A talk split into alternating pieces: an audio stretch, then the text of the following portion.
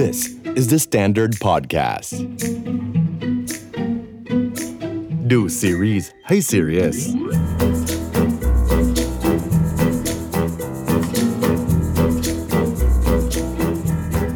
เรื่องราวฮิลลิ่งเยียวยาจิตใจท่ามกลางบรรยากาศของเมืองกงจิน ก็เดินทางมาถึงบทสรุปของเรื่องเรียบร้อยแล้วช่วงสุดสัปดาห์ที่ผ่านมานะฮะ พร้อมกับความรู้สึกในใจลึกๆแบบความสุขเสาร์อาทิตย์ของเราเนี่ย มันจะหายไปหรือเปล่า โถ ก็เรียกว่าไม่หายไปอื้อหือเพราะถึงวันนี้เราก็ได้ wrap up เรื่องราวจากในซีรีส์มาให้ได้ฟังกันแล้ว ครับผมกับเรื่องราวที่เราขอตั้งชื่อว่า บทเรียนความรักจากซีรีส์ Home Town ชาชาชาผมเอ็ดดี้ครับ จิมมี่ค่ะ และวันนี้เราอยู่กับแกสพิเศษของเรา คุณพรณพัฒน์ชำนาญคาครับ สวัสดีค่ะ พัดค่ะ ซึ่งปัจจุบันนี้เราเรียกเธอว่าพัดมินอานะครับผม ชื่อเราจะเปลี่ยนไปตาม ใช่ครับซีรีส์ก็ถ้าที่เราดูใครติดตามเพจ Facebook ของดูซีรีส์ให้ซีเรียสอยู่ ก็จะเจอคอนเทนต์บ้าพลัง ซึ่งอือหือเกือบ ใช้คำว่าเกือบ 80-90%เป็นปลายปากกาของเธอผู้นี้ครับผม โอ้โห ได้รับการอวยยศหนึ่งอวยยศฮะ คืออย่างหนึ่งในซีรีส์ Hometown Cha-Cha-Cha เนี่ย นอกจากความ romantic comedy เนาะแล้วก็ความน่ารักกุ๊กกิ๊กอืมในเรื่องราวที่เกิดขึ้นอะจริง ๆ มันมีข้อมูลแล้วก็เรื่องราวหลายอย่างที่น่าจะนำเสนอแต่ว่า main หลักของเรื่องอะแล้วเราเอามาพูดกันในวันเนี้ยมันก็คือเรื่องความรัก แล้วก็ความรู้เกี่ยวกับความรักที่เราได้รับจากเรื่องนี้ เพราะว่าถ้าดูซีรีส์แนว romantic comedy อย่างเนี้ยมันหนีไม่พ้นอยู่แล้วกับเรื่องราวของความรักที่มันจะเกิดขึ้นในตัวละคร แต่ใน Hometown Cha-Cha-Cha มันมีมิติความลึกของตัวละครที่มันทำให้เราเห็นเรื่องราวความรักที่มันแบบหลากหลายออกไปมาก ๆ ในแต่ละตอนทั้งหมด 16 ตอนที่ออกอากาศมาอือหือเราก็เลยรวบรวมมาเป็นทั้งหมด 16 บทเรียนความรักโอ้โหที่เราได้เรียนรู้จากซีรีส์โฮมทาวชาชาชามาเริ่มกันเลยครับผม ค่ะ งั้นเดี๋ยวเราก็มาเริ่มกันตั้งแต่ข้อแรกเลยนะคะ ก็คือเรื่องรักในงานที่ทำค่ะ อันนี้จริง ๆ ก็ตั้งแต่ EP หนึ่งอืม เราก็ซีรีส์ก็พาเราไปดูการรักการทำงานของทั้งคุณหมออืมเฮเยจิน แล้วก็ทั้งหัวหน้าหงก็อย่างคุณหมอเฮเยจินเนี่ยก็เป็นคนที่ค่อนข้าง จรรยาบรรณแพทย์สูงเนาะเป็นคนที่มักจะทำเพื่อคนไข้อืมใช่อ่าเพราะว่าเรื่องราวต่างๆ ความวุ่นวายต่างๆ เนี่ยของซีรีส์เรื่องนี้มันเริ่มต้นจากการที่ไม่ยอมที่จะให้อือหือวิชาชีพการเป็นอืมทันตแพทย์ของเธอเนี่ยเป็นเครื่องมือทางการเงินของคลินิกอืมแล้วก็เลยแบบเป็นเรื่องราวบานปลายต้องหอบ ผ้าผ่อนย้ายบ้าน มาอยู่เมืองกงจินเปิดคลินิกในแบบเมืองชายทะเลในแบบที่ไม่มีทันตแพทย์คนไหนในเมืองโซลเนี่ย จะคิดว่าไปเปิดอ่าคลินิกต่างจังหวัดดีกว่าอือหือออะไรอย่างนี้ อืมซึ่งก็ก็เลยทำให้ไฮเยจินเนี่ยก็ได้ไปเจอกับหัวหน้าหงอืมซึ่งอันเนี้ยก็เป็นก็ไปเจอคนที่ก็รักรักในการทำงานใช่ทุกเพราะประเภท เพราะอย่างที่เห็นเนาะว่าหัวหน้าหงนี้จะมีอาชีพประมาณ ถึงตอนนี้น่าจะมีสัก 30ได้ คิดว่าเกิน คิดว่าเกิน คิดว่าเกิน ซึ่งอย่างหนึ่งที่น่าสนใจก็คือ งานที่เขาทำทุกงานเนี่ยคือทำแบบร้อยเปอร์เซ็นเลยเนาะ คือต้องบอกว่าเป็นคนที่อ่า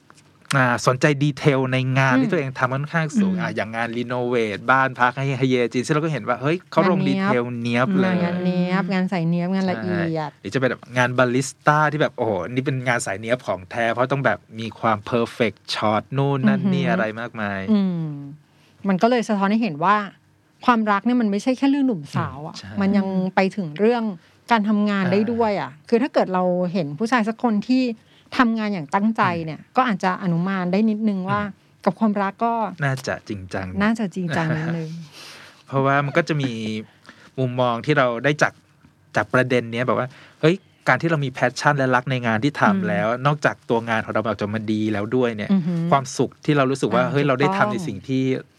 อ่างานที่เรารักแบบดีที่สุดแล้วออกมาทุกคนรอบตัวเราแฮปปี้กับสิ่งที่เราทำให้เนี่ยมันก็เป็นความสุขของคนทำงานอยู่แล้ว จริงค่ะ เห็นด้วยค่ะ ข้อสองนะคะ ความรักคือการให้แล้วก็การรับ อันนี้ก็เป็นอีกหนึ่งบทเรียนที่เราได้เรียนรู้จากซีรีส์เรื่องนี้ อืมใช่ เพราะเรื่องนี้มันทำให้เรามองเห็นชัดเจนเลยว่าอ่าความรักเนี่ยมันให้อย่างเดียวไม่ได้ มันรอรับอย่างเดียวไม่ได้ มันต้องมีเป็นความความสัมพันธ์สองทางอืมอืมซึ่งคนให้และคนรับเนี่ย มันจะเกิดความรู้สึกอะไรบางอย่างเกิดขึ้น อืมมันเหมือนที่ฝรั่งเขามีคำเปรียบเทียบว่า give and take อ่าใช่ใช่ไหมมันก็คือให้มาให้ไปอืมได้รับกลับมาใช่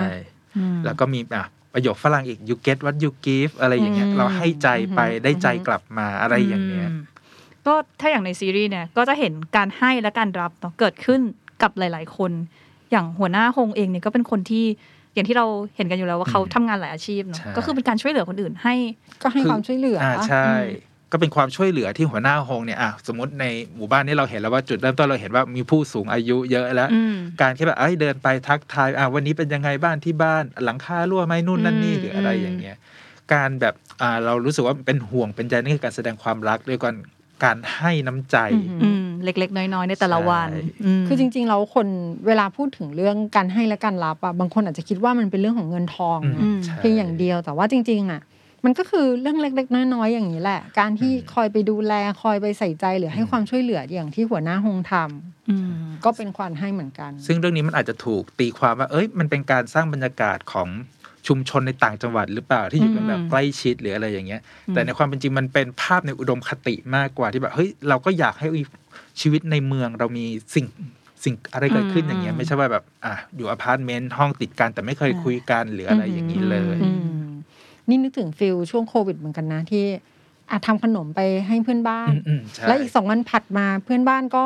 เอาแกงมาให้ที่บ้านอะไรอย่างเออเงี้มันยเป็นอย่างนั้นจริงๆครับซึ่งพี่แบจิบมไม่เคยมีมาก่อนเหมือนกัน เพราะว่ามันก็มันห่างหายจากความรู้สึกอะไรอย่างนี้เพราะว่าพอช่วงที่แบบทุกคนทำงานหนักกันอืมหมดอย่างเงี้ยอืมแล้วก็พอได้กลับมาอยู่บ้านทำงานที่บ้านกันอย่างเงี้ยมันมีบรรยากาศอะไรบางอย่างเกิดขึ้นในหมู่บ้านอืมแล้วก็ข้อสามค่ะ ความรักเริ่มต้นจากการรักตัวเองม อันนี้เนี่ยได้เรียนรู้จากตอนแรกเลย ได้เรียนรู้จากตอนที่คุณหมอไฮเยจินน่ะคุยกับคุณกำรี ตอนที่เธอไม่ยอมทำรักฟันเทียมอืมอืมอืมที่บอกว่าความสุขของแบบที่ลูกอยากเห็นนะคือการที่พ่อแม่ไม่เจ็บป่วยอะไรอ่าเงี้ยใช่อืมมันก็เป็นประโยคที่น่าสนใจมากเพราะว่ามันจะมีมุมมองหลาย ๆ เรื่องเกิดขึ้นกับเคสของคุณยายกำลี เพราะว่าอะอย่างหมอไฮเยจินที่พูดไปตรงๆว่าเฮ้ยสิ่งที่ลูกต้องการมากที่สุดคือ พ่อแม่ดูแลตัวเองอือหือไม่ใช่ว่าแบบเอ้ยมาคอยคอนโทรลเราหรืออะไรอย่างนี้อืมไม่ใช่แบบเออบางครั้ง พ่อแม่ก็เป็นห่วง เพราะด้วยความเป็นพ่อแม่พ่อแม่เป็นห่วงลูกอยู่แล้วเออลูกสุขสบายดีไหมกินข้าวหรือยังนู่นนั่นนี่ แต่ในความเป็นจริงแล้วสิ่งที่ลูกอยากเห็นมากที่สุดก็คือ พ่อแม่แข็งแรงมีเวลาดูแลตัวเองอือหืออมจริงๆอะอันนี้คิดว่าสะท้อนใจคนเป็นลูกอืมทั่วไปแหละ ที่เราก็อยากจะเห็นเขาแบบ รักตัวเองบ้างอ่าใช่ใช้เงินกับตัวเองใช่บ้างถูกต้องให้เวลากับตัวเอง ไม่ต้องอืมคอยดูแลเขามากก็ได้เพราะว่าอะพอถึงจุดหนึ่งอย่างของเคสคุณยายกำลีอืมอ่าลูกชายก็ไปอยู่กรุงอ่าไปอยู่เมืองที่กรุงโซลแล้วส่งลูกเรียนต่างประเทศได้อะคุณยายก็อืมภูมิใจอยู่ลึกๆในใจอืมแต่ก็ยังมีความรู้สึกว่าเฮ้ยยังจะต้องส่งอาหารนู่นนั่นนี่ไป เพราะว่าอะลูกชอบกลัวลูกทำงานอืมเหนื่อยไม่มีเวลากินของอร่อยอืมอืมในขณะที่พอตัวเองเกิดเคสปวดฟันขึ้นมาเนี่ยก็รู้สึกว่าเฮ้ยไม่อยากใช้เงินไป เสียดายเงินที่มีก็อยากเอาเงินไปดูแลลูกมากกว่า ความสุขอืมของพ่อแม่ก็คือลูกนั่นแหละใช่อืมแต่สุดท้ายแล้วก็คือพ่อแม่เนี่ยก็ควรที่จะต้องแบบว่า รักตัวเองด้วยเพื่อที่จะใช่ลูกก็จะได้มีความสุขด้วยเหมือนมันกัก็นเป็นการสะท้อนมุมมองของเรื่องเจเนอเรชันเหมือนกันอืมที่มันอยู่ในประเด็นเรื่องนี้ที่แบบอะอ่าเราเป็นคนในวัยทำงานเนี่ยก็จะมองอย่างหนึ่งในขณะที่สังคมผู้สูงอายุที่บางครั้งเรายังเข้าไม่ถึงเนี่ยเขาก็มี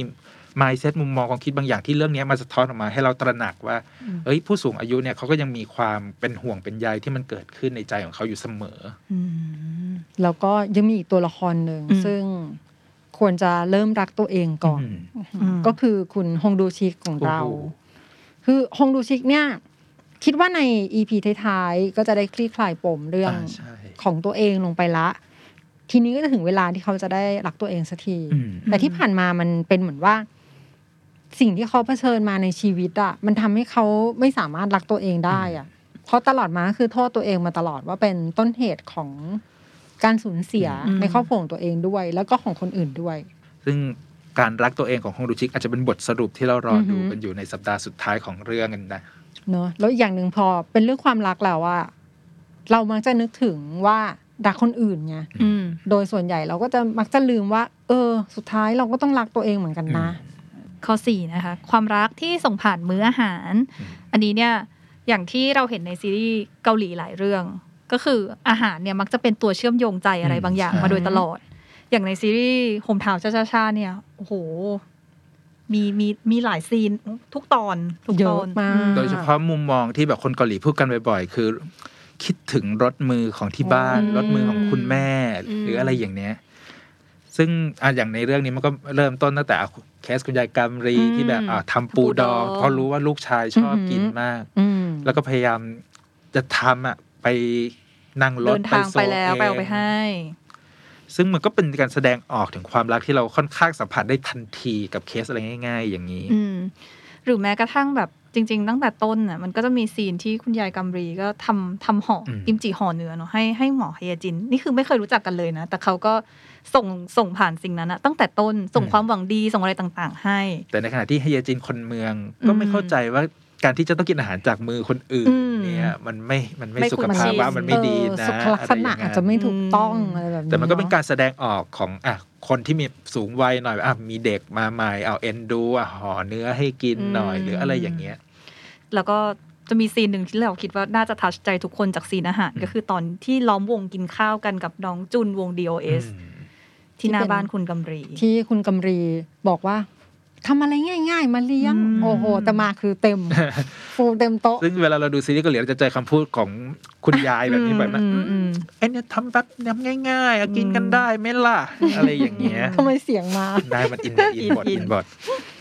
ก็คือในมื้ออาหารของคุณกำรีเนี่ยอืมเราไม่ได้กินนะอืมแต่เรารู้สึกมันคงอร่อยมาก เพราะว่า GPD บอกว่า เป็นรสชาติที่หาในร้านอาหารหรูๆในโซลไม่ได้เลยอะเพ ราะอย่างฉากเนี้ยมันมีสิ่งหนึ่งที่ผมแบบ in มากเพราะอะผมก็ยุ่งกับสายไอดอลมาเยอะ เราจะได้ยินบ่อยๆว่าคือ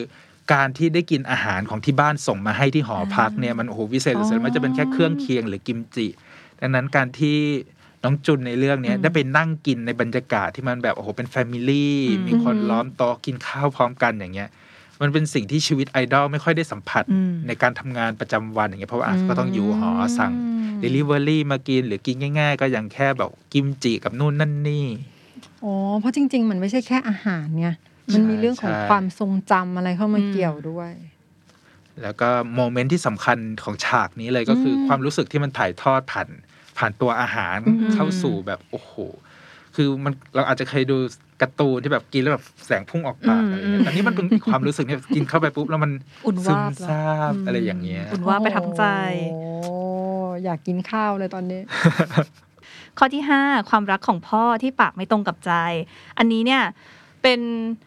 โอพัดคิดว่าหลายครอบครัวน่าจะน่าจะมีคุณพ่อที่คล้ายๆคุณพ่อของไฮเยจินเหมือนกันที่เป็นคุณพ่อที่ปากไม่ตรงกับใจขึ้นคลื่นความคิดอะไรบางอย่างอาจจะไม่ตรงกับเรา ก็มันจะมีสไตล์อย่างที่เรารู้อยู่แล้วว่า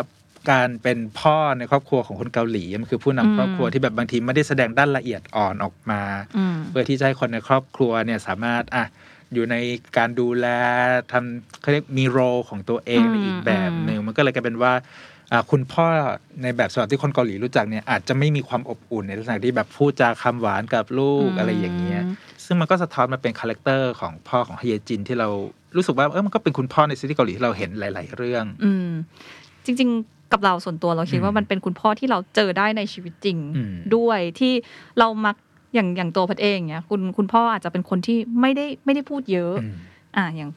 คนส่วนใหญ่คุณแม่มักจะเป็นคนพูดคุยกับลูกๆซะมากกว่าอะไรอย่างเงี้ยใช่แล้วก็ก็ด้วยจะคุยกัน ด้วย character ของอะผู้หญิงในเกาหลีเวลาอยู่ในครอบครัวเป็นแบบอะเป็นแม่บ้านอืมทำอาหารให้ลูกอืมก็คอยดูแลเสื้อผ้านู่นนั่นนี่อืมอืม ก็จะมีความแบบอะเป็นคุณแม่จู้จี้จุกจิกอยู่แล้วอืมอะไรอืมต้องอะต้องทำอย่างนั้นอย่างนู้นอย่างนี้ในขณะที่คุณพ่อก็ทำงานหาเงินใช่ไหมล่ะใช่อืมจริง เพราะว่าส่วนใหญ่บทบาทหน้าที่ของผู้นำครอบครัวอืมก็คือออกไปทำงานอยู่แล้วอืมไงใช่แล้วว่าไม่ใช่เฉพาะแค่ในพ่อของเคเยจินน่ะ พ่อของคนไทยโดยส่วนมากก็เป็นทรงนี้นะ ก็คืออาอาจจะไปทำงานเยอะอยู่แล้ว แล้วก็ปล่อยหน้าที่เลี้ยงดูให้เป็นแม่คอยดูแลอืมมันก็เลยมีความ ระยะห่างนิดนึง แต่จริงๆเขาก็โคตรรักเลยแหละอืมเพราะอย่างในเรื่องเนาะก็จะเห็นว่ามีฉากที่ไปรอให้เยจินอืมใช่ต่างๆ ส่งตอนที่ต้นไม้ส่งต้นไม้อืมใช่มันก็เป็นการแสดงออกความรักที่แบบมันก็เป็นเฉพาะตัวของคุณอืมพ่อของอ่าฮะเฮียจินอยู่เหมือนกัน อืมก็คือถ้าเกิดใครมีคุณพ่อที่อาจจะดูแบบ แข็งแข็งๆนิดนึง ไม่ค่อยบอกรักไม่เคยอืมห่วงใยอะไรเรา อยากให้ลองสังเกตดูอะแล้วว่ามันมี detail เล็ก ๆ น้อย ๆ แบบนี้แหละอืมใช่ ไปที่ข้อ 6 กันนะคะ อันนี้ก็เกี่ยวกับคุณพ่อเหมือนกัน เป็นคุณพ่อที่วางความฝันของตัวเองเพื่อลูกสาวอืมอันนี้ก็โหเป็นเป็น scene ที่เราอะค่อนข้างประทับใจมาก เพราะว่าอืมเราอะสังเกตมาตลอดว่าในซีรีส์ Hometown เนี่ย จะทำให้เราเห็นว่าคุณโอยุนเนี่ย ตั้งแต่ต้นเลยเขาภูมิใจในความเป็นนักร้องอ่าใช่ของตัวเองมาโดยตลอด ความฝันของเขาอะก็คือแบบว่าการเป็นนักร้องนั่นแหละใช่แล้วทีนี้เนี่ยพอมันมีเหตุการณ์อะไรบางอย่างที่มันเปลี่ยนแปลงชีวิตของเขาอืม ไม่ว่าจะเป็นอะอาจจะเป็นเรื่องของครอบครัว หรือการเปลี่ยนแปลงด้านสถานะ หรือวงการเพลงที่มันเปลี่ยนแปลงไปอย่างเงี้ยอืมมันก็ทำให้ความฝันของเขาเนี่ยมันไม่ใช่ความมั่นคงที่เขาอืมจะยึดถือมั่นได้อีกต่อไป อืม ซึ่งซีนที่เขาเนี่ยยอมที่จะวางกีตาร์อืมตัวเองลงเนาะมันก็เหมือนกับการโอ้ใช่สำหรับเรามันคือเหมือนเปรียบเทียบกับการวางความฝันของตัวเองลงอะอืมเพื่อที่จะแบบว่าให้ลูกสาวได้ขี่หลังขึ้นมา แล้วก็แบบวิ่งไปหาสิ่งที่ลูกสาวแบบ ความฝันของลูกสาวสิ่งที่ลูกสาวรักอะไรอย่างเงี้ย อืมอืมจริงๆมีหลายซีนเลยนะที่คุณโอยุนทำให้เห็นอืมเรื่องความรักอย่างฉากที่เขาไปยืนเฝ้าหน้าบ้านอ่าของคุณกำลีที่ตอนจะไปถ่ายไปดูการถ่ายทำก็จะแบบเป็นฉากที่แวบเดียวเองอะว่ามีจริงมือผู้ชายเอาก้อนอิฐมาลองมาไว้ไว้ให้ลูกสาวยืนขึ้นไปดู จะได้เห็นอืมชัดขึ้นอะไรอย่างเงี้ย ซึ่งจริง ๆ แล้วตัวละครโอยุนเนี่ยก็จะเป็นคอนทราสต์ของคุณพ่อที่แตกต่างออกไปจากของอืฮมยจินเลยจากอะใช่ถ้าฮยจินเป็นพ่อที่ปากไม่ตรงกับใจโอยุนคือคุณพ่อที่พูดทุกอย่างตรงกับใจที่คิดหมดเลยแล้วมันก็เป็นความน่ารักของคู่พ่อลูกคู่นี้ที่เราเห็นแบบตั้งแต่ต้นๆเรื่องเลยมันมีความไม่ลงรอยกันอยู่อืมพ่อหวังดีแต่ลูกไม่เข้าใจอืมลูกมี มีความต้องการอะไรบางอย่างในใจอะไรอย่างแต่พ่เงี้อยก็ไม่เก็ตเหมือนกันาถูกต้องอืมก็จะมีแกลบของพ่อลูก ด้วยความที่อะทั้งคู่เป็นพ่อเลี้ยงเดี่ยวเหมือนกันด้วยอย่างอืเงี้ยมแต่อย่างหนึ่งที่ชอบเกี่ยวกับตัวละครคุณโอยุนน่ะคิดว่าเขาเป็นพ่อที่ค่อนข้างสะท้อนพ่ออีกจำนวนมากมายเลยอ่าก็คือว่าพอวันที่แบบมีครอบครัวแล้วอะอืมมีหน้าที่ที่เป็นหัวหน้าครอบครัวแบบเนี้ย ความฝันที่เคยมีทั้งหมดอะอาจจะอยากเป็นนักดนตรี อยากจะทำธุรกิจหรือจะอะไรก็ตามเนี่ย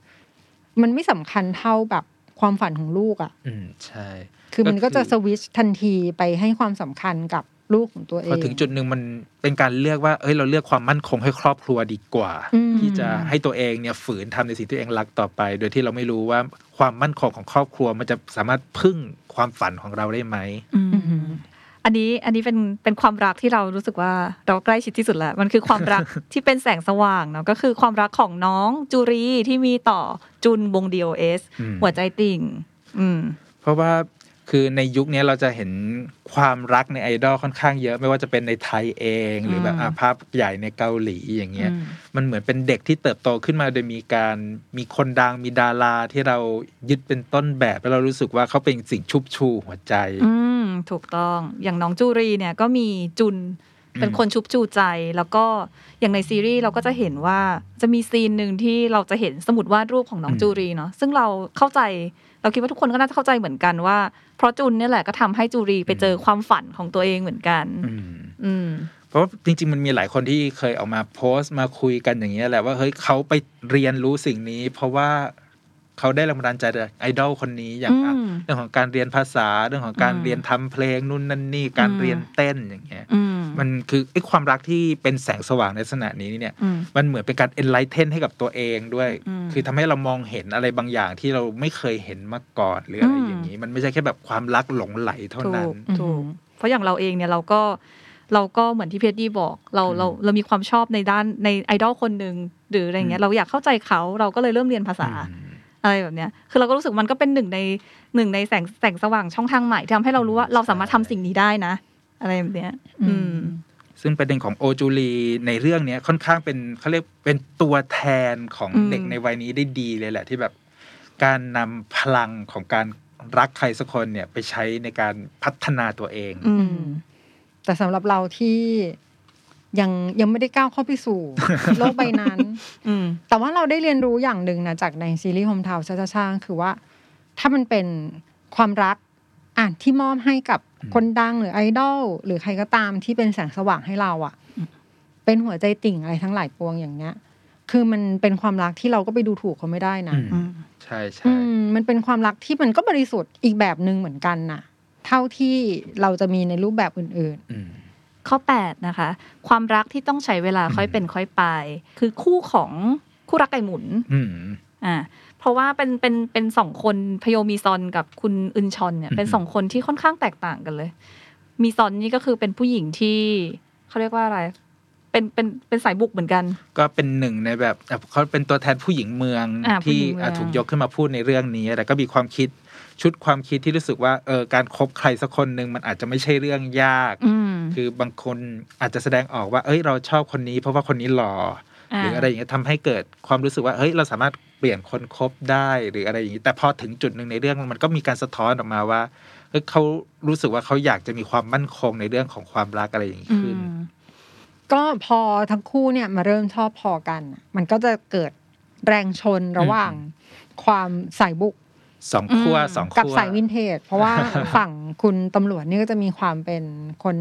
เนิบๆอนุรักษ์นิยมอะอืมเอออมคือก็จะเป็นต้องการแบบค่อยเป็นค่อยไป ต้องรู้จักกันก่อนอ่ารู้จักการใช้เวลาเรียนรู้กันใช่ก่อนที่จะต้องสารภาพรักอย่างเป็นทางการอืมคือแบบโอ้โหมีสเต็ปเยอะมาก ซึ่งมันอืมก็จะเป็นทรงของผู้ชายสมัยก่อนนิดนึงอืมอืมพอมาคบหากันน่ะมันก็ต้องเกิดการค่อยๆจูนอะอืม แล้วการจูนกันมันไม่ใช่แบบกดปุ่มเดียวแล้วมันจบใช่นะอืมอืมมันก็ต้องใช้เวลาในการค่อยๆเรียนรู้ ค่อยเป็นค่อยไปเหมือนกัน ซึ่งสองคนนี้ก็ยังอยู่ในช่วงของการเรียนรู้กันอยู่ อืมแต่ว่าการเรียนรู้ของสองคนเนี้ยก็ก็สอนเราเหมือนกันนะ เพราะว่าอย่างใน EP ประมาณ 13 14ไหมที่เราจะทำให้เห็นว่า คือคนหนึ่งที่ มีความรักมาโดยตลอดแบบด้วยความว่องไวเนอะกับอีกคนหนึ่งที่เป็น step อย่างเงี้ยทำให้เรารู้ว่าอือฮึเอ้ยบางทีความรักมันไม่ต้องมีแบบแผนไม่ต้องมีขั้นตอนอะไรหรอกใช่แค่ใช้หัวใจเราเนี่ยแหละ บอกไปว่าเรารู้สึกยังไงเราอยากทำอะไรอะไรอย่างเงี้ยแต่จุดที่ผมค่อนข้างชอบคู่นี้มากเลยอืมคือฉากในคาเฟ่ที่เหมือนจู่ๆก็ไปนัดเพื่อที่จะคุยกันว่าอ่าฮะความรู้สึกของตัวเองเป็นยังไงโอ้โหอะไรอย่างเงี้ย ซึ่งผมรู้สึกว่าในในขณะที่เรารู้สึกว่า ตัวฝั่งผู้ชายเองอืมดูเหมือนจะเป็นคนที่อาจจะไม่พูดอืมบอกชอบก่อนหรืออะไรอืมอย่างเงี้ย แต่พอมันมันเกิดความรู้สึกขึ้นแล้วก็เป็นว่าความคอนเซอร์เวทีฟของเขาอะเขาก็อยากเป็นคนที่จะชัดเจนในความสัมพันธ์ให้เร็วที่สุดเหอืมือนมกันอืมอืมอืมอืมก็เรียกจริง ๆ ต้องบอกว่าเป็นการให้เกียรติผู้หญิงใช่ใช่ไหมใช่ถ้าเป็นแบบคุณพ่อสอนมาตลอด ใช่ถูกถูกถูกใช่ไหมถูกมันต้องแบบเออบอกให้ชัดเจนว่าจะยังไงกับเขาไม่ใช่ว่าลอยไปลอยมาอะไรแบบนี้ใช่ซึ่งอันนี้ในความคอนเซอร์เวทีฟมันไม่ได้แบบว่าจะแบบไม่กล้าพูดอะไร แต่มันคือความดีงามของที่เราจะให้เกียรติกันและกันอืมในความสัมพันธ์อย่างนี้อืมซึ่งจริง ๆ ประเด็นเรื่องการใช้เวลาค่อยเป็นค่อยไปเนี่ย มันเป็นบทเรียนความรักที่เหมาะกับยุคนี้มากเลยนะเพราะยุคนี้มันทุกอย่างมันเร็วไปหมดเลยอะใช่ซึ่งก็ถ้าเกิดได้ไปใช้เวลาย้อนดูค่อยๆศึกษากัน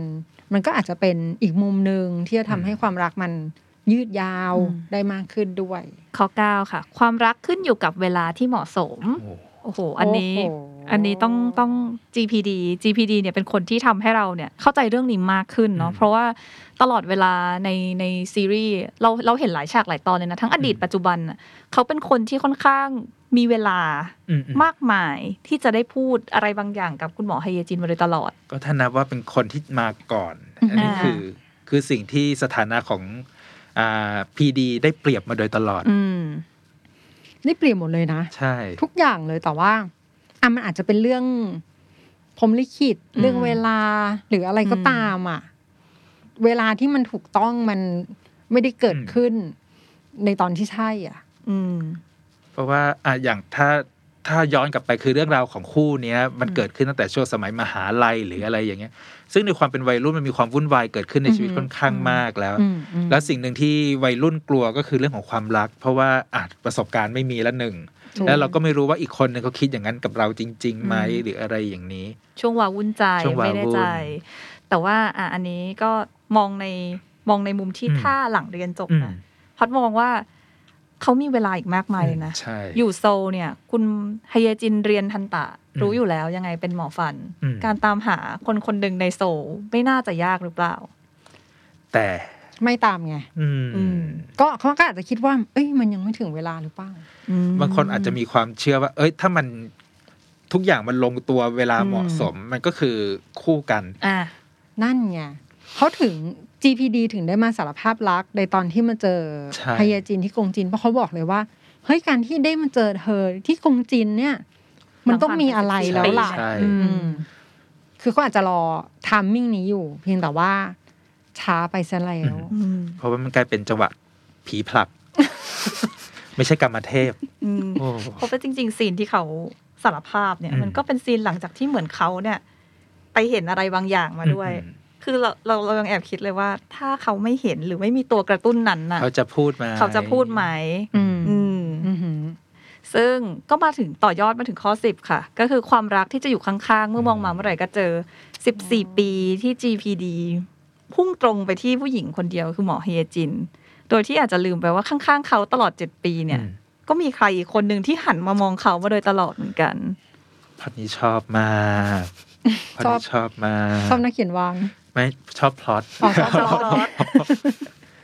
คือเพราะว่ามันเออมันเป็นสิ่งที่แบบ เอ้ยเรารู้สึกว่าในชีวิตอะถ้าพูดถึงตั้งแต่สมัยทำงานหรืออะไรมาอย่างเงี้ยอืมมันมีเสมอที่มีคนที่แบบ คือเราเรารู้สึกว่าเราจะจีบเพื่อนร่วมงานมันเป็นเป็นเรื่องอะไรที่มันไม่ง่ายอืมในขณะที่เราไปเจออะใครสักคนหนึ่งเวลาเราไปอ่านเที่ยวผงเที่ยวผับหรืออะไรอย่างเงี้ยอืมมันดูมีความดึงดูดง่ายกว่าในอีกแบบหนึ่งอืม จนบางครั้งเราก็แบบไม่ทันไม่ทันรับรู้ว่าคนข้างๆตัวเราหรืออะไรอย่างเงี้ยเขามีความรู้สึกยังไงอยู่บ้างอืมเพราะเรามองรู้สึกว่า เออเขาเขาเป็นความรู้สึกของเพื่อนร่วมงานหรืออะไรแบบนี้อืมคือซีรีส์เรื่องเนี้ยก็บอกเราอย่างหนึ่งก็คือ คนที่อยู่ไกลมากๆอะบางทีมันลืมนึกถึงอะหรือมันอืมมองข้ามไปไงอืมอืมดูซีรีส์เรื่องนี้อาจจะกลับมาดูเนาะว่าใช่เฮ้ยข้างๆ เราอาจจะมีเป็นไปได้ นักเขียนวังหรือมี GPD อะไรแบบนี้อยู่เพ ราะว่ามันก็เป็นการสะท้อนมุมมองหนึ่งว่าเอ้ยบางครั้งมันอยู่กันใกล้เกินไปอืมมันเลยแบบอืมมองเห็นไม่ชัดอะมันใกล้เกินไปจนไม่คิดว่าอืมเฮ้ยเขาจะชอบเราหรออะไรเออย่างอเงี้ยมันคือก็หลายก็คนเลเยอรู้จักกันหรือเปล่าว่าอะไรแบบนี้อืมข้อ 11 นะคะ ความรักคือการเติบโตไปด้วยกัน อันนี้ต้องเรียกว่าเป็นคู่มิตรภาพเนาะเป็นใช่เป็นเป็นมิตรภาพที่น่ารักมาก ๆของหมู่บ้านกงจินอ่าเออน่ารักจริง เป็นคู่น้องโบรากับน้องอีจุนอืม ก็คือเด็กสองคนนี้ก็เป็นเด็กสองคนที่โอ้เราก็เห็นเขาอยู่ด้วยกันมาโดยตลอดเนาะอือหือเพราะถ้าเราเราไปขยายหมู่บ้านดูเราจะรู้สึกว่าเอ๊ะหมู่บ้านนี้เด็กมันหายไปไหนหมดมีแค่นี้แหละใช่ไหมมีอยู่แค่นี้เลยจนเรารู้สึกว่าอ๋อเหตุผลหนึ่งที่สองคนนี้สนิทกันเพราะว่าอืมหนึ่งบ้านนี้ก็ไม่มีเด็กรุ่นราคาอือฮึเดียวกันที่มันวิ่งเล่นกันอืมเหมือนแบบหมู่บ้านอื่นอืมอืมก็จริง ๆ ตั้งแต่แรกเนาะซีรีส์ก็ทำให้เราเนี่ยเห็น เห็นการเติบโตของน้องๆอะไปด้วยกัน คือสำหรับพัดอะสสองคนเนี้ยคือเหมือนเริ่มเริ่มรู้จักความเจ็บปวดจากอะไรนะฟันน้ำการฟันน้ำนมๆหลุดอะเออใช่อืมซี่แรกไปด้วยกันตั้งแต่ตรงนั้นอืมอะไรเงี้ยแล้วค่อย ๆ แบบพัฒนาไปเรื่อยได้เลี้ยงเม่นด้วยกัๆนอืมคือการได้แบบเลี้ยงสัตว์ด้วยกันเรียนรู้ว่าต้องอืมให้อาหารต้องพาไปออกกำลังกายอะไรยังไงอะไรเงี้ยอืมซึ่งส่วนตัวเราเองคิดว่าน้องอีจุนเนี่ยก็น่าจะรู้จัก ความรู้สึกใจเต้นตึกตักครั้งแรกเหมือนกันจากน้องโบราตอนที่งานเทศกาลประภาตอนคารร้องเพลงนั่นไงโดนเพราะว่าโดนตกเข้าไปคือเหมือนคืออยู่ด้วยกันมาสนิทกันอืมแต่ไม่รู้ว่า เอ๊ะความรู้สึกโบนี้ราจะสามารถร้องเพลงแล้วมีอีกออร่ามีอออีร่ากออร่าหนึ่งอืมให้ได้เห็นบนเวทีด้วยเราจะเห็นว่าซีนนั้นนะแววตาของน้องอืมอีจุนมันคือแบบโอ้โห วิงวิงอะใช่ ซึ่งพอคือจริง ๆ น้องสองคนนะอาจจะไม่ได้เป็นตัวแทนเรื่องของบทเรียนความรักที่แบบใช่ ชัดเจนหรือเป็นหนุ่มสาว แต่ว่ามันสะท้อนให้เห็นว่าความรักเนี่ย มันต้องเติบโตไปด้วยกันอะ อืมคือเหมือนมันถูกต้ต้อองง ผ่านเรื่องต่างๆ ทั้งเจ็บปวดทั้งหัวเราะทั้งร้องไห้อะไรเงี้ยไปด้วยกันอะ มันถึงจะเรียกว่าความรักได้ ซึ่งไอ้ภาพตรงเนี้ยมันมันแทบจะครบรถเลยที่เราได้เห็น เด็กสองคนนี้ในซีรีส์ อืม ข้อ 12 นะคะ อันนี้เป็นความรักที่ค่อนข้างเศร้านิดนึงอืมเป็นรักที่ไม่ลืม ก็มีอยู่สองคนในกงจินที่มีความรักที่ไม่ลืมก็คือหนึ่งเลยคือคุณโอซุนแจอืมนักดนตรีโอยุนของเรา นักดนตรีโอยุนผู้ที่สูญเสียภรรยาอืมไปเนาะอือหือซึ่งอันเนี้ยก็เป็นเป็นความรักที่เหมือนเขาเคยเล่าให้เอ่อผู้ผู้ใหใหญ่ญ่บ้านฟัง เรื่องที่ว่าเขาเนี่ยยังจำทุกวินาทีกับอืมภรรยาของเขาได้อยู่เลย แม้เธอจะจากไปนานแค่ไหนอือหือ ก็มีอีกคนนึงก็คือโจนำซุกก็คือเจ๊ดิสแพดแห่งกงจีนเจฟปารัสซี่เจ๊ปาปารัสซี่ที่เราก็ไม่คาดคิดเหมือนกันว่าซีรีส์จะ ใช่ จะมีแบ็กกราวด์ที่มันค่อนข้างสะเทือนใจ กับการสูญเสียลูกสาวของเธออะไรอย่างนี้ ทั้งสองคนมันมันจะมีความรักที่แตกต่างกันในประเด็นเรื่องนี้อยู่ก็คืออมตัวนักดนตรีโอยุนของเราเนี่ย การสูญเสียคนที่เป็นที่รักที่เป็นแบบคู่รักอืม กับอีกคนหนึ่งที่สูญเสียคนที่เป็นลูกเนี่ยความรู้สึกอืมมันจะอ่าอาจจะคล้ายกันในความเสียใจ แต่มันจะมีมิติที่มันแตกต่างกันอยู่อืมคนหนึ่งที่มันรู้สึกว่าเฮ้ยมันคือความหลงไหลคนที่เราแชร์ชีวิตร่วมกันมาตลอดอืมมีประสบการณ์นู่นนี่มาตลอดกับอีกคนหนึ่งที่สูญเสียลูกไปนี่รู้สึกว่าเฮ้ยมันคือความความทนุถนอมที่เราดูแลมาตลอดอืมเด็กที่เราอยากจะเห็นเขาเติบโตขึ้นไปมีความอืมฝันของตัวเองทำความฝันสำเร็จอย่างเงี้อืยมเราจะเห็นว่าอ่าคุณ โจนำซุกเนี่ย อืม ก็จะเก็บของเล่นของลูกเอาไว้อืม อย่างเงี้ยแล้วก็มามารู้สึกคิดถึงความรู้สึกที่เห็นลูกของตัวเองเล่นของเล่นพวกนั้นหรืออะไรอย่างเงี้ย ม ในขณะที่อืมตัวนักดนตรีโอยุนของเรา มันคือความทรงจำที่มันเต็มหัวไปหมดเลยกับช่วงเวลาที่มันต้องใช้เวลาด้วยกันมาในอดีตอย่างนั้น อืมมันเคยมีคนบอกเหมือนกันนะว่า ถ้ามันเป็นความรักแท้ๆเนี่ย มันมันไม่ลืมเลยอะมันอืม จำได้หมดเลยนะจำแบบ วิธีเดิน ใช่ กลิ่น ฝีเท้าโอ้โหหรืออะไรแบบเนี้ยแล้วคืออย่างที่คุณโอยุนบอกเลย มันจำได้ทุกวินาทีที่มันเกิดเหตุการณ์นั้น ๆ ขึ้นอะไรอย่างเงี้ยซึ่งจริง ๆ ผมก็มีประสบการณ์แบบรุ่นพี่ใกล้ตัวที่แบบกำลังคบกำลังคบการกำลังจะแต่งงาน แล้วแต่จู่ๆวันหนึ่งเนี่ย แฟนถูกรถชนแล้วก็เสียชีวิตไป แล้วมันก็กลายเป็นภาพภาพจดจำไปตลอดจนไม่สามารถจะรักใครได้อีกอือเลหือยอะไรอย่างเงี้ยมันก็เคยเกิดขึ้นในชีวิตจริงของหลาย ๆ คนอยู่ ก็จริงๆก็ต้องบอกว่าเป็นความรักที่แท้เหมือนกันนะอืมเนาะอืมเศร้าว่ะ ใช่มันเศร้าตอนเนี้ย มันเศร้าเนาะมันอึนเนาะต้องให้เฟียขึ้นเพลงมาอืมเศร้าว่ะอะข้อสิบสามนะคะความรักคือความใส่ใจในคนที่เรารัก อันนี้เนี่ย โอ้โห เป็นคู่คู่ที่เพิ่ง EP สิบสี่อืมเพิ่งจะมาให้เห็นสิบสามสิบสี่เพิ่งจะให้เห็นชัดๆ ก็คือคู่ของพ่อแม่น้องโบรา คือเราจะเห็นมาตลอดว่าคุณแม่น่าจะดูเป็นคนคล่องแคล่วกระฉับกระเฉงเนอะคุณพ่อก็จะดูมีความแบบทึมๆนิดนึงอืมซึ่งก็จะมีซีนที่สะเขาเรียกว่าอะไรนะซีนซีนสะเทือนใจแล้วเชือกสะทืนใจเชือกผูกรองเท้านั้น อืม เพราะอย่างที่รู้อยู่แล้วว่า สิ่งหนึ่งที่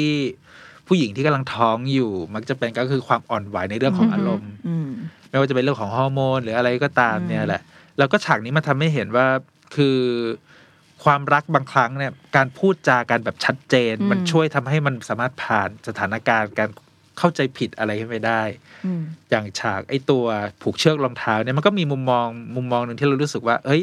เพราะวันนั้นมันพูดกันน้อยเกินไปหรือเปล่า แล้วก็แสดงออกกันด้วยอารมณ์มันก็เลยกลายเป็นอืมอ่าจุดที่มันเขาเรียกการไม่ลงรอยกันของอืมคนที่ใช้ชีวิตด้วยกันมาตลอดอืมเพราะ ตัวผู้หญิงเนาะผู้หญิงส่วนใหญ่อะอย่างตัวพัดเองด้วยก็เหอะบางทีเราจะคิดว่าเรื่องเล็ก ๆ น้อยๆแบบเนี้ย ผู้ชายช่วยเข้าใจหน่อยได้ไหมอ่า หรือบางทีแบบว่าเฮ้ยคุณน่าจะต้องรู้นี่ว่าเราอะท้องติดอยู่ท้องอยู่เราเราก้มเราก้มผูกลงไม่ไม่ได้ได้ทำไมทึมอย่างนี้ อะไรอย่างนี้ใช่ไหมอันนี้มันก็เป็นความแตกต่างของผู้ชายผู้หญิงแหละอืมเขาถึงได้ว่าผู้ชายมาจากดาวอังคารอะไรประมาณนี้โอ้โหก็มีสิทธิ์ แต่อย่างในเรื่องคิดว่า คู่สามีภรรยา อันเนี้ยมันสะท้อนชีวิตจริงนะเราว่าเป็นปัญหาคลาสสิกระดับชาติพอสมควร อืมเพราะว่าอันอย่างที่บอกผู้หญิงก็คิดว่าเขาจะต้องเข้าใจสิ หรืออมเขาต้องมองเห็นสิ่งนี้ไงอืมแต่ขณะที่ผู้ชายก็แบบก็ไม่รู้จก็ริงไม่รู้จริง ๆ บอกมาดีกว่าๆเออใช่อ่าถูกไหมเพราะว่ามันก็จะมีอ่าที่เราได้ยินกันบ่อยๆอย่างเงี้ยว่าแบบ เฮ้ย คือไม่อยากพูดออกไปอะ ช่วยเข้าใจ ช่วยเข้าใจเลยได้ไหมหรืออะไรอย่างเงี้ยอ่าเพราะว่าบางครั้งคือมันจะมีผู้อ่ามีคำพูดหนึ่งเคยสอนผมว่า ผู้หญิงเขาไม่พูดหรอก ใช่ อืมผู้หญิงถ้าเขาผู้หญิงไม่พูดหรเขาอกไม่พูดแปลว่ามีอะไรใช่ให้ให้รู้ตัวเลยอะไรอย่างเงี้ยอืม ซึ่งในซีรีส์นี้มันก็แม้ว่าจะแต่งงานอยู่ด้วยกันแล้วเนี่ยอืมมันก็ยังมี ชุดความคิดอะไรบางอย่างที่มันรู้สึกว่าผู้หญิงผู้ชายเนี่ยมันไม่สามารถที่จะสื่อสารกันโดยตรงได้ร้อยเปอร์เซนด้วยด้วยพลังจิตอืมอืมอืมดังนั้นคือมันก็จะมีมุมมองของผู้ชายที่บอกว่า เอ้ย ดังนั้นการพูดกันในทุกเรื่องเพื่อที่จะบอกความรู้สึกของตัวเองเนี่ยมันเป็นการช่วยให้ความสัมพันธ์เนี่ย มันจูนเข้าหากันได้ง่ายขึ้น เพราะฉะนั้นดูโฮมทาวน์ชาๆแล้วเนาะถ้าเกิดบ้านไหนมีปัญหาคลาสสิกอันนี้อยู่อะ เฮ้ยเราว่าต้องต้องเปิดใจคุยกันจอืมริงใช่ๆก็บอกไปเลยว่าเฮ้ยต่อไปนี้อาจจะมีประโยคคำสั่งนิดนึงอืมบอกเป็นประโยคคำสั่งก็ได้ จะได้รู้ว่าต้องทำไงใช่อะไรต่างๆ จะได้ไม่ผิดใจกันอีกอ่าข้อสิบสี่นะคะ ความรักคือการยอมรับในอืมตัวตนของกันและกันโอ้อันนี้ก็ค่อนข้างเป็นประเด็นที่ เรารู้สึกว่าประเด็นร้อนประเด็นร้อนอืมประเด็นประร้อเด็นนร้อนคือนี้ที่แล้วผ่าเหมือนจะเป็นธีมสำคัญที่แบบของเรื่องอะพยายามจะสื่อสารกันมาตั้งแต่จุดแรก ๆ ของเรื่องอืมเพราะว่าอย่างเคสของอ่าฮงดูชิกอืมกับคุณหมอฮเยจิน เนี่ย ในความที่เรารู้สึกว่าสองคนนี้ทำไมมันเริ่มจูนเข้าหากันง่ายขึ้น แต่มันมีเบื้องลึกบางอย่างที่มันสะท้อนว่า เฮ้ย มันเป็นเพราะว่าเขายังไม่พูดความจริงต่อกันทั้งหมดอืม แล้วก็ยังมีความลับต่อการที่มันพอมันถึงจุดหนึ่งแล้วเนี่ยการที่จะพัฒนาความสัมพันธ์ต่อไปเนี่ยอืมมันคือการทำความรู้จักเข้าหากันอย่างแท้จริงอืมอ่านี่ถูกนะเพราะว่าคือถ้าชอบกันเฉยๆอะอืมเรื่องเรื่องราวต่างๆ ที่มันเป็นบาดแผลในใจหรือปมอืมในอดีต สิ่งที่ผ่านมามันอาจจะไม่เท่าไหร่ไงแต่ถ้าเกิดจะรักกันหรือว่าวางแผนชีวิตระยะยาวอย่างเงี้ยมันก็ต้องรู้จักกันแบบ ถึงก้นบึ้งอืมอืมใช่เนอะซึ่งใน EP สิบห้าสิบหกเนี่ย มันก็คงเปิดเผยแล้วแหละว่า ชีวิตที่ผ่านมาของฮงดูชิกผ่านอะไรมาบ้าง แล้วก็อืมถ้ามันผ่านเรื่องที่เลวร้ายแบบเนี้ยอืมอืมฮเยจินจะยอมรับได้ไหมอะใช่อืมเพราะมันยังมีการคาดเดาว่าอืมไอ้การหายไปห้าปีของฮงดูชิกเนี่ยมันเกิดอะไรขึ้นบ้าง เพราะว่าถ้ามันเปิดเผยขึ้นมาแล้วเนี่ยมันกลายเป็นเรื่องที่มันมืดมนมาก ๆ เนี่ยฮ เยจินจะรับได้ไหมอะสมมติว่าหรืออะไรอย่างมีนี้อ่าความคาดเดาหนึ่งว่าเขาไปก่อคดีอืมฆาตกรรม แล้วก็โดนจำคุกไปห้าปีอย่างเงี้ยถ้าอ่าเป็นเรื่องจริงอย่างเงี้ยฮเยจินจะยอมรับอืมตัวตนเขาได้หรือเปล่าอืมหรือว่าเราต้องมองว่าเฮ้ยอดีตคือสิ่งที่ผ่านอืมไปแล้วอืมอนาคตต่างหากล่ะ อันนี้ก็เป็นฟังก์ชันอีกอย่างหนึ่งนะของความรักก็คือมันมันเหมือนมันก้าวข้ามผ่านความชอบแล้วเราอะ จะยอมรับกับมุมมืดที่สุดของเขาได้ไหม เพราะว่ามันก็จะมีมุมมองหลายหลายๆอย่างในเรื่องความรักที่แบบอะคนที่เรารู้สึกรักเนี่ยเขาไม่ได้เป็นคนดีร้อยเปอร์เซ็นต์อ่าอืมซึ่งเราก็เห็นในในข่าวหรือในชีวิตอย่างนี้ที่แบบ เอ้ยอ่าแฟนอาจจะเป็นพ่อค้ายาเสพติดหรือนู่นนี่แต่มันก็จะมีความรักบางอย่างที่รู้สึกว่าผู้ชายคนนี้ต้องการการดูแลต้องการความเห็นอกเห็นใจในบางมุม แล้วเราก็เป็นคนคนหนึ่งที่จะช่วยเหลือเขาได้ในการผ่านสถานการณ์ต่างมๆอย่างนี้ ซึ่ง ในมุมนี้ผมคิดว่าไฮเยจินรู้สึกอย่างนั้นเหมือนกันที่อยากจะเป็นคนเข้าไปเป็นผู้เยียวยาจิตใจอืมให้กับอืมฮงดูชิก อืมอืมถูกนะ แล้วก็จริง ๆ อาจจะไม่ต้องถึงขั้นแบบไปทำเรื่องราวร้ายแรงขนาดนั้นอืมก็ได้นะ มันอาจจะเป็นตัวตนบางอย่างเล็ก ๆ น้อย ๆ ก็ได้ อย่างเช่นว่า อาจจะเป็นคนปากเสียมากอย่างเงี้ยเป็นคนขี้หึงมากอย่างเงี้ยอืมหรือเป็นคนที่โอ้โหอืมโคตรลกเลยอะไรแบบเนี้ยมันก็คือการยอมรับ ว่าอะเขามีแบบนี้แหละเพราะคนอืมทุกคนมันต้องบกพร่องในบางเรื่องอยู่แล้วอืมไม่มีใครเพอร์เฟกค่ะ ก็ข้อสิบห้าค่ะ ความรักคือการให้อภัยอืมอันนี้ก็คือเป็นคู่ของอืมจางยองกุกกับยอฮวาจอง ก็คือพูดเลยว่าเป็นคู่ที่สะท้อนเราว่าคู่สามีภรรยาอืมในชีวิตจริงค่อนโอ้น่าจะหลายคู่เลยกับหลาย ๆ เรื่องเล็ก ๆ น้อยๆจุกๆจิกๆเนาะที่คุณที่ภรรยาต้องเจออะอืม แล้วทำไมภรรยาเราชูมาทางผมอะอ๋อติดขาไม้ติดขาไม้อ๋อติดขาไม้คุณเนทน่าจะมีประสบการณ์อ่าเออเอาละ แหม ก็คือในเรื่องเนี่ยจะเห็นว่าผู้ใหญ่บ้านกับผู้นำชุมชนเนี่ยเขาก็ในเรื่องหย่ากันมาสามอืม ปีแล้วเนาะด้วยสาเหตุที่อืม ไม่มีใครรู้อืมแต่พอเปิดประเด็นว่า เพราะอะไรที่หย่ากันเนี่ย มันก็ โอ้โห คิดว่าทัดใจคนที่มีครอบครัวจำนวนมาก เพื่อนดิฉันน่าจะมีประมาณหนึ่งหมู่บ้านเพราะในเรื่องก็คือสะสมหลายอย่างอืมทั้งเรื่องลกโยนข้าวของเสื้อผ้าถอดไม่เป็นที่อืมเป็นทางอืมอะไรแบบนี้ต่างๆ แต่ว่าอืมประเด็นพีคสุดก็คือ เรื่องที่ต่างเข้าใจผิดกันอืมว่าไม่ได้รักกัน อืม อืม ซึ่งในตอนหลังอะ มันก็เกิดการให้อภัยกันเกิดขึ้นอืมก็เลยทำให้แบบความรักมันยังเดินหน้าต่อไปได้อืม ซึ่งพล็อตในลักษณะอย่างเงี้ยเราเราเห็นกันมาแล้วในเรื่องเอทีนอเกนก่อนหน้านี้ที่แบบเออคู่สามีใช่ภรรยาที่แบบอืมคือการกระทำบางอย่างเนี่ยมันก่อให้เกิดความเข้าใจผิดว่าเฮ้ยมันมันไม่ได้รักกันแล้ว แต่ในอืมความเป็นจริงอืมมันเป็นแค่การมองไม่เห็นว่าสิ่งที่อีกคนนึงเผชิญคืออะไรอืมกับการกระทำของอีกคนหนึ่งที่มันมีผลต่อ อีกคนหนึ่งเนี่ยมันมันเป็นบาดแผลในลักษณะไหน เพราะบางครั้งอืมเราแค่รู้สึกว่าเฮ้ยเราก็ใช้ชีวิตปกตินะอืมแต่ในมุมมองของคนที่อยู่ด้วยกันกับเรามาแบบอะ24 ชั่วโมงต่อวัน หรือแบบอะต้องนอนด้วยกัน หรือต้องใช้สิ่งของเข้าของร่วมกันอย่างเงี้ย มันมีความเขาเรียกจุดด่างพร้อยอะไรบางอย่างที่มันเกิดขึ้น โดยที่อีกคนหนึ่งแทบจะไม่รู้เลยว่าปัญหาเนี่ยมันได้เกิดขึ้นแล้วอืมอื้อหือ ซึ่งซึ่งเราคิดว่ามันมันจริง ๆ มันคือการที่เราเราต้องต้องอืมเขาเรียกว่าอะไรอย่าอย่าตัดสินมันด้วยมุมมองของเราอะเพียงอืมอืมฝ่ายเดียวอะไรเงี้ยแล้วมันก็เป็นคำพูดเดิมๆก็คือ เราก็ต้องเข้าใจคนอื่นด้วยแบบอืมมันก็คือพอเวลาในลักษณะการใช้ชีวิตคู่ร่วมกันแล้วเนี่ยสิ่งหนึ่งที่ทุกคนจะพลาดไปเลยก็คือการไม่พูดกันตรงอืมใช่ จริงยิ่งยิ่งแบบพอเป็นครอบครัวยิ่งรักกันแล้วเนี่ย บางทีมันก็ไม่ยอมพูดกันขึ้นมาเฉยๆก็มีเหมือนกันเนาะ เพราะเพราะกลัวการกระทบกระทั่งกันหรือเปล่าๆก็คือมันไม่ไม่ใช่กลัวการกระทบกระทั่งแต่ เราแค่รู้สึกว่ามันมีจุดที่เฮ้ยคนคนนี้น่าจะรู้ว่าเราเรารู้สึกยังไง หรือเราเจออะไรมา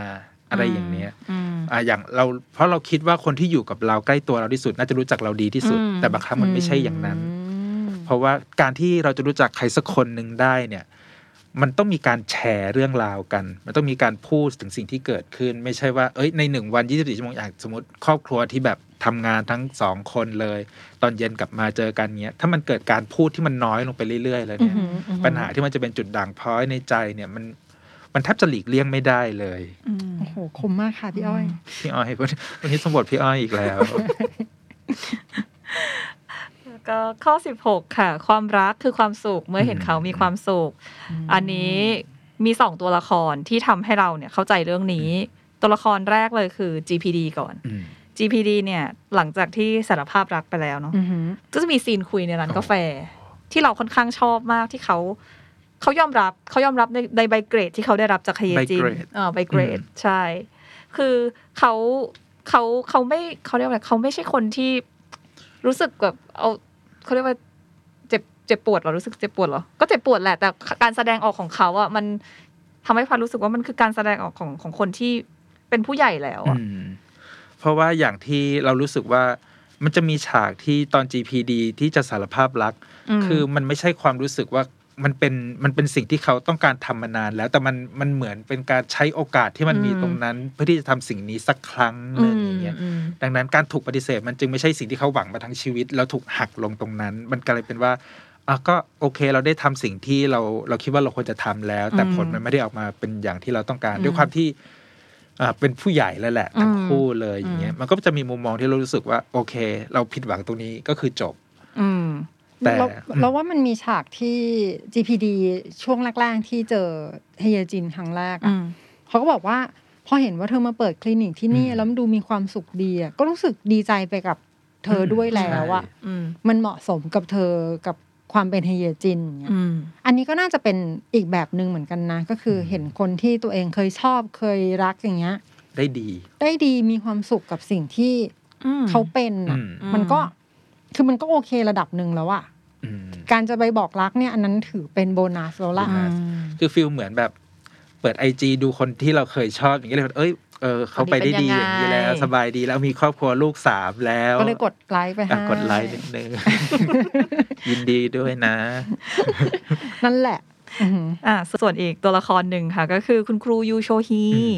อันนี้เนี่ยเห็นหลายคนอาจจะไม่เขาเรียกว่าอะไรไม่ไม่ บางคนอาจจะไม่เข้าใจความรู้สึก เพราะจริง ๆ เป็นตัวละครที่ค่อนข้างมีความซับซ้อนอืมในในเรื่องของวิธีคิด แล้วก็การแสดงอืมออกอยู่พอสมควร เพราะว่าเราเราดูตอนแรกเราจะไม่รู้เราจะค่อนข้างสับสนว่าเอ้ยสรุปจริง ๆ แล้วตัวละครตัวเนี้ยมีลักษณะวิธีคิดยังไงอยู่ อืมรวมถึงตอนที่ซีรีส์เฉลยอืมเฉลยออกมาว่า ประโยคที่ฮวาจองเคยพูดว่าที่สับที่ยองกุกบอกว่าชอบโชฮีแต่ว่าถ้าโชฮีอะไม่ได้หรอกอะ ที่เขาเฉลยว่าสุดท้ายแล้ว คือคนที่โชฮีชอบจริง ๆ ก็คือใครอะไรอย่างเงี้ยอืมก็ทำให้เราอะรู้ว่า โอเค ตอนนั้นโชฮีอะก็คอยสังเกตคู่อืมของฮวาจองมาสักพักแล้วเขามองคนที่เขารักอะมาโดยตลอด ว่าทั้งสองคนนี้สถานการณ์เป็นยังไงอืมจนวันหนึ่งเขาแน่ใจ แน่ใจว่าทั้งสองคนนั้นน่ะ มีเยื่อใยต่อกันอยู่ เขาก็เลยเลือกที่จะแบบกล้าที่เขาเรียกว่าเขาเลือกที่จะถอนตัวเองออกมา ถอนความรู้สึกของตัวเองออกมา เพื่อที่จะให้เห็นเห็นเห็นคนที่เขารักอะมีความสุขอือหืออืมซึ่งจริง ๆ การที่เห็นคนที่เขาคนที่ตัวเรารักอะ่ะอืมมีความสุขโดยที่เราไม่ได้ไปอยู่ตรงนั้นด้วยอือะ่ะมมันยากมากเลยนะอืมจริง ๆ แล้วอะ่ะอืมแต่ว่าถ้าเกิดใครทำได้เนี่ย เรียกว่าได้รับอีกใบเกรดหนึ่งนะคือสอบผ่านอืมสอบผ่านในกิจนิยมไปเลยจ้ะทำยากค่ะ แต่ถ้าทำได้ คิดว่ามันน่าจะเป็นความรักที่แบบบริสุทธิ์ใจที่สุดแล้วแหละอืมคือความรักที่เรารู้สึกว่าเราเรายอมให้คนที่เรารักอืมมีความสุขในแบบอือหือที่เราเองได้เห็นความสุขของเขาอืมแล้วเราอิ่มไปด้วยอะไรอย่างเงี้ยใช่ใช่มันก็จะเป็นมุมมองของความรักที่มันถูกสะท้อนออกมาในโฮมทาวน์ชาติที่เราได้เท่าที่เรารู้สึกว่าจริง ๆ แล้ว ความรักมันไม่จำเป็นต้องครอบครองถูกต้องอืแต่มันคือการที่เราได้เห็นได้สัมผัสความสุขตรงนั้นด้วยตัวเอง ไม่ว่าจะเป็นด้วยตาหรือด้วยอย่างอะไรอย่างอื่นก็ตาม อืมแล้วทั้งหมดนี้ก็คือเรื่องราวความรักจากหมู่บ้านกงจิน โดยนักเขียนวังค่ะ คุณหมอเฮียจินแล้วก็พี่โอยุนครับ นะคะ อาจจะคิดว่าผมเป็นเอ๊ะหัวหน้าเอสอีกแล้วไม่ วันนี้แคสวันนี้เป็นเป็นโอยุนนะครับ ซึ่งความรักในซีรีส์โฮมทาวน์ชาชาชาเนี่ย มันมันก็คือการบอกรักที่ เรียบง่ายมากเลยนะอืมคือสิบหกข้อที่พูดมา มันก็ไม่ได้ไม่ใช่เรื่องใหม่อะไรแหละ จริง ๆ แล้วมันก็เป็นเรื่องที่ทุกคนรู้อยู่แล้ว เพียงแต่ว่า ก็เหมือนกันเราก็อาจจะลืมไปบ้าง ไม่ได้ใส่ใจมันบ้างอะไรอย่างเงี้ย ซีรีส์เรื่องเนี้ยก็ทำให้เราได้กลับมาใช้เวลามองเห็นรายละเอียดเล็ก ๆ น้อย ๆ แล้วก็เข้าใจในความลึกซึ้งของความรักใช่ในล้วก็รูปแบบต่างมันเป็นโอกาสดีที่ทำให้เราได้ย้อนมองความสัมพันธ์ใกล้ตัวของเราด้วยว่าอือหือเอ้ย บทเรียนที่เราได้จากในซีรีส์เรื่องนี้เนี่ย มันมันจะช่วยเยียวยาชีวิตความรักของเราได้ยังไงอือหือบ้าง สุดท้ายฮะเรามาสรุปความประทับใจของแต่ละคนดีกว่าว่าซีรีส์เรื่องนี้เนี่ย มันทิ้งความประทับใจอะไรไว้ให้ให้เรากันบ้างหลังจากที่เราดูมาทั้ง 16 ตอนกันแล้วๆอืมสำหรับเราเนี่ยตอนแรกก็รู้สึกว่าเป็นซีรีส์ธรรมดาอืมปกติธรรมดาอาจจะน่ารักกุ๊กกิ๊กแต่ว่าพอดูจนจบเนี่ยโหมันมีความลึกซึ้งหลาย ๆ อย่าง แต่อย่างหนึ่งก็คือ มันเป็นซีรีส์ที่ทิ้งความสุขให้เราอะทุกครั้งที่ดูมันจะมีความสุขแบบ เหมือนไม่ต้องอะไรมากมายอะไม่ต้องเครียดไม่ต้องอะไรมากมาย ไม่ต้องแบบคอยดูว่าใครจะฆ่าใครอะไรพวกนี้ด้วยนะแล้วก็คิดว่าหลังจากเนี้ย ถ้าเกิดต้องการสเปซอืมสบายๆหรือแบบอยากหัวเราะขำๆเพลิดเพลินอะไรเงี้ย การกลับไปดูซีรีส์โฮมทาวน์จ้าชาซ้ำอะก็น่าจะเป็นเหมือน วิตามินใจอะไรบางอย่างวิตมินใจโอ้โหดีจังอืมโอเคสำหรับพัดนะคะเรื่องนี้เนี่ยพัดจริงๆพัดค่อนข้างชอบความสัมพันธ์ในเรื่องอืมความประทับใจ เพราะว่าจริง ๆ ทุกความสัมพันธ์ในเรื่องเนี้ยมันคือความสัมพันธ์ที่เกิดขึ้นรอบตัวเรา เหมือนอย่างความรักที่เมื่อกี้เราเพิ่งคุยกันไปทั้งหมด คืออย่างพัดเองอะคือเรารู้สึกว่าเราต้องเคยเจอประสบการณ์อะไรแบบเนี้ยมาอยู่แล้วคือ love is all around จริงๆคือเราเลยรู้สึกว่าซีรีส์เรื่องเนี้ยเป็นซีรีส์ที่นอกจากจะทำให้เราหัวเราะเนาะ ร้องไห้ ก็ยังทำให้เราอบอุ่นใจแล้วก็นึกถึงช่วงเวลาเหล่านั้นน่ะอืมที่เรามีความรักต่อคนรอบตัวเราด้วยอะไรอย่างเงี้ยค่ะ อืมสำหรับผมแล้วมันเป็นซีรีส์เรื่องนี้ที่ผมรู้สึกประทับใจมากคือมันเปิดโอกาสให้เราได้ย้อนมองความคิดตัวเองด้วยว่าเฮ้ยถ้าเราเจอเหตุการณ์อย่างนี้เนี่ย เพราะว่าเหตุการณ์แต่ละอย่างเนี่ยมันคือมันคือเรื่องพื้นฐานมากเลยที่เรามีโอกาสเจอในชีวิตสังคมของเราทุกวันเนี้ยเอ่อมันเป็นโอกาสที่แบบเปิดเฮ้ยเหตุการณ์อย่างเงี้ย เรารู้สึก เราดูแล้วเรารู้สึกยังไง เราหงุดหงิดกับมัน เราหงุดหงิดกับมันเพราะอะไร หรือเรารู้สึกว่าเราอินไปกับมัน เราอินกับมันเพราะอะไรอย่างเงี้ยเพราะว่าความง่ายเรียบง่ายของโฮมทาวน์อืมชาเนี่ยมันเปิดโอกาสให้เราได้ได้ใช้เวลาในการค่อยๆตอบคำถามตัวเองเนี่ยว่าไอ้สิ่งที่มันเกิดขึ้นในเรื่องเนี้ย ถ้าเราเป็นบุคคลอยู่ในเหตุการณ์นั้น เนี่ย เราจะเราจะทำอย่างนั้นไหมอือหือหรือทำอย่างนี้ดีกว่าอะไรเงี้ยอืมผมว่าความง่ายของมันมันมีประโยชน์ที่ คิดว่าทุกคนน่าจะสัมผัสไอ้ตัวโอกาสอือหือในการมองย้อนความรู้สึกตัวเองเนี่ยได้ ผมว่าถ้าไม่ใช่ Hometown Cha-Cha-Cha เลยเนี่ย ในปี 2021 มีซีรีส์ที่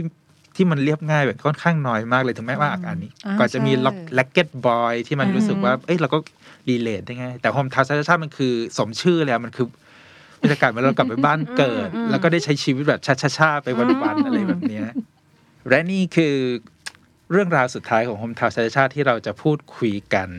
แล้วก็สำหรับใครที่ชอบเรื่องราวที่วันนี้อาจจะแบบมีความอบอุ่นหัวใจกันเบาๆ แล้วก็อ่าสไตล์คอนเทนต์ที่เราคุยกันบ่อยๆ เรื่องราวด้านข้างด้านลึกของซีรีส์เกาหลีก็ติดตาม ดูซีรีส์ให้ซีเรียสกันได้ทุกสัปดาห์ครับผม ทุกช่องทางพอดแคสต์แพลตฟอร์ม ไม่ว่าจะเป็น Spotify SoundCloud Apple Podcast ครับผม แล้วก็ภาพพร้อมเสียง ตอนนี้ก็กราฟิกสนุกๆยังมีจัดเต็มให้ได้ลุ้นกันทุกสัปดาห์ ก็ติดตามกันได้ที่ช่อง YouTube The Standard Podcast ครับผม แล้วเรามาดูซีรีส์ให้ซีเรียสไปด้วยกันครับผม วันนี้ สวัสดีครับ สวัสดีค่ะ สวัสดีค่ะ 안녕 The Standard Podcast. Eye opening for your ears.